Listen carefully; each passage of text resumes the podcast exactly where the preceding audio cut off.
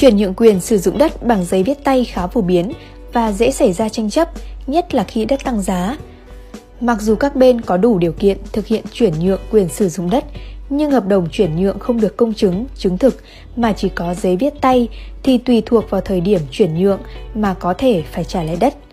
Đầu tiên là giai đoạn từ ngày 1 tháng 7 năm 2014 đến nay. Theo Điều 117 Bộ Luật Dân sự năm 2015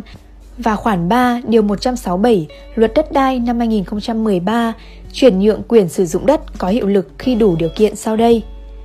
Người mua và người bán đều phải có năng lực pháp luật và tham gia giao dịch hoàn toàn tự nguyện. Hợp đồng phải được công chứng hoặc chứng thực. Theo khoản 2, Điều 129 Bộ Luật Dân sự năm 2015, nếu vi phạm một trong những điều kiện trên thì hợp đồng chuyển nhượng bị vô hiệu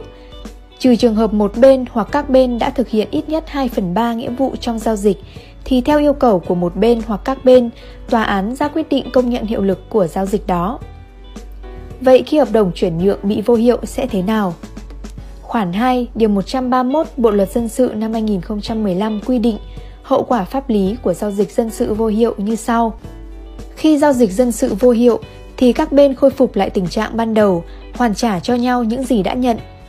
Trường hợp không thể hoàn trả được bằng hiện vật thì trị giá thành tiền để hoàn trả. Như vậy, từ ngày 1 tháng 7 năm 2014 đến nay, nếu chuyển nhượng bằng giấy viết tay sẽ không được đăng ký sang tên, trừ trường hợp quy định tại khoản 2, điều 129, Bộ Luật Dân sự năm 2015 vừa nêu ở trên. Mặt khác, khi chuyển nhượng quyền sử dụng đất bị tòa án tuyên vô hiệu do hợp đồng không công chứng hoặc chứng thực thì các bên phải hoàn trả cho nhau những gì đã nhận hay nói cách khác, bên bán trả lại tiền, còn bên mua trả lại đất.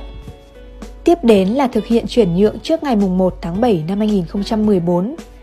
Khoản 1, Điều 82, Nghị định 43 năm 2014 được sửa đổi bổ sung năm 2017 quy định các trường hợp đang sử dụng đất chưa được cấp sổ đỏ do nhận chuyển nhượng, nhận tặng cho quyền sử dụng đất trước ngày 1 tháng 1 năm 2008 do nhận chuyển nhượng, nhận tặng cho quyền sử dụng đất từ ngày 1 tháng 1 năm 2008 đến trước ngày 1 tháng 7 năm 2014 mà có giấy tờ về quyền sử dụng đất thì người sử dụng đất thực hiện thủ tục đăng ký đất đai, cấp sổ đỏ theo quy định mà không phải làm thủ tục chuyển quyền sử dụng đất.